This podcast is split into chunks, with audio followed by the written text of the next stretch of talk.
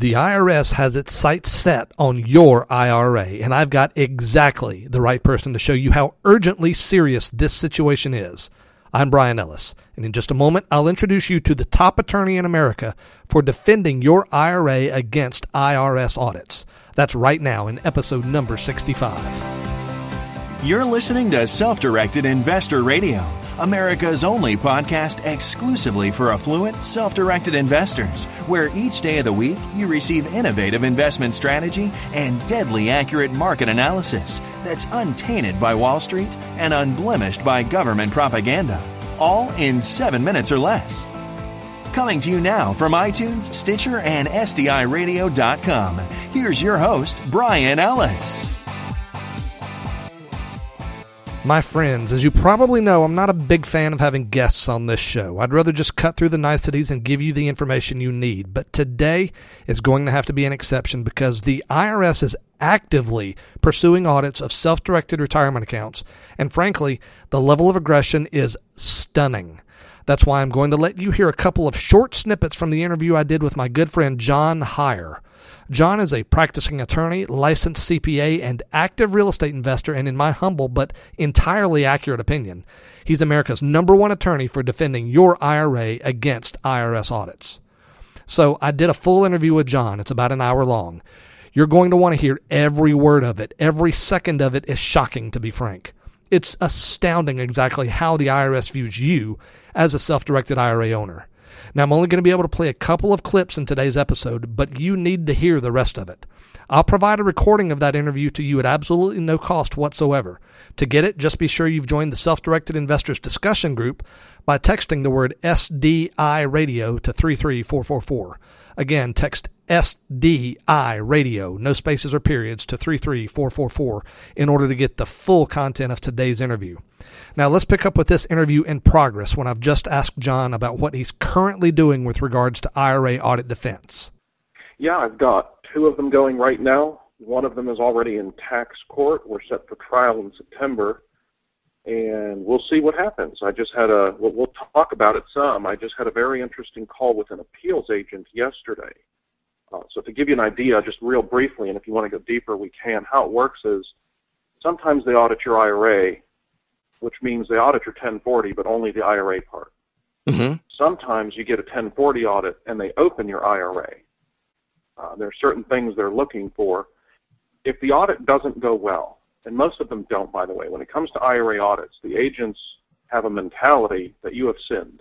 If you have a self-directed IRA, you have sinned. And if they can't find anything, now they often find something, and we can talk about what they find and how to avoid it. Even when they don't find something, they just assert that you did something and force you to go to the next step. The next step is you can either appeal or go to tax court. And we'll talk about why I prefer tax court right off the bat. Um, when we go to tax court, we get an appeals officer assigned to us who's typically pretty motivated and has a timeline. I would say literally 95% of my tax court cases, 19 out of 20, settle at the appeals level and it never sees court. About wow. 1 in 20 actually see the courtroom and so far, every one of my tax court cases have settled very well for my clients. Now, knock on wood, now that I said that, I jinxed myself and the lightning is coming. Go ahead. I was just going to say, we just had, uh, your timing for this call is great because I just had a very interesting, and I put the word in quotes, very interesting call with an IRS appeals agent yesterday in the tax court case I'm dealing with.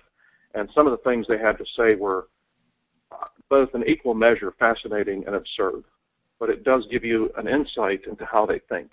My friends, this conversation with John go, goes on into some detail, and you need to hear every bit of it. But the thing I want you to hear right now, before you hear anything else, is what John learned is the official position, what the IRS is saying that they assume to be true about every self directed IRA.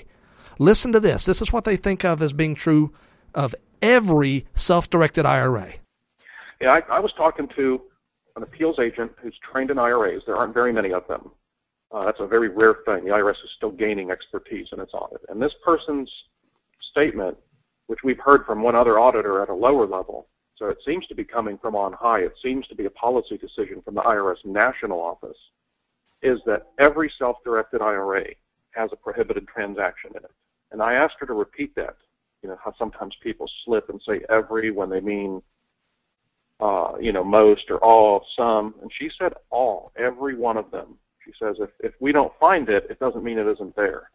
Mm. That was fa- that was a fascinating statement. They think every self-directed IRA has a prohibited transaction in it somewhere. Now I've had cases, by the way, where I didn't think they had a prohibited transaction. The IRS looked for one, even asserted one, and when push came to shove, they finally backed off. But I will say this: they didn't back off until we went to tax court, and they didn't back off until docketing time, usually a day or two before the trial itself. Wow. They pushed it to the very end and didn't back off until the very end. And it was only once a, a lawyer got a hold of the case and said, you know, I don't really want to try this case. This doesn't look good that we got them to back off. So they're being very aggressive. You said they found a honeypot, and in fairness to them, I think they have. My friends, I want to help you understand something.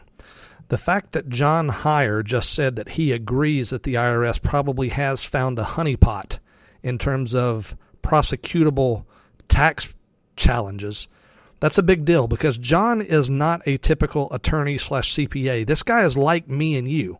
He looks for ways to make things happen. He doesn't look for reasons that deals can't happen. He is a can do kind of let's figure out a solution type of attorney.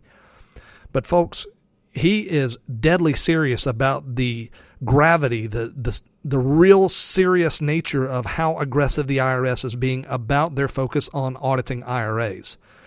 So my friends, you need to hear every word of the remainder of this interview. It is fascinating to say the least.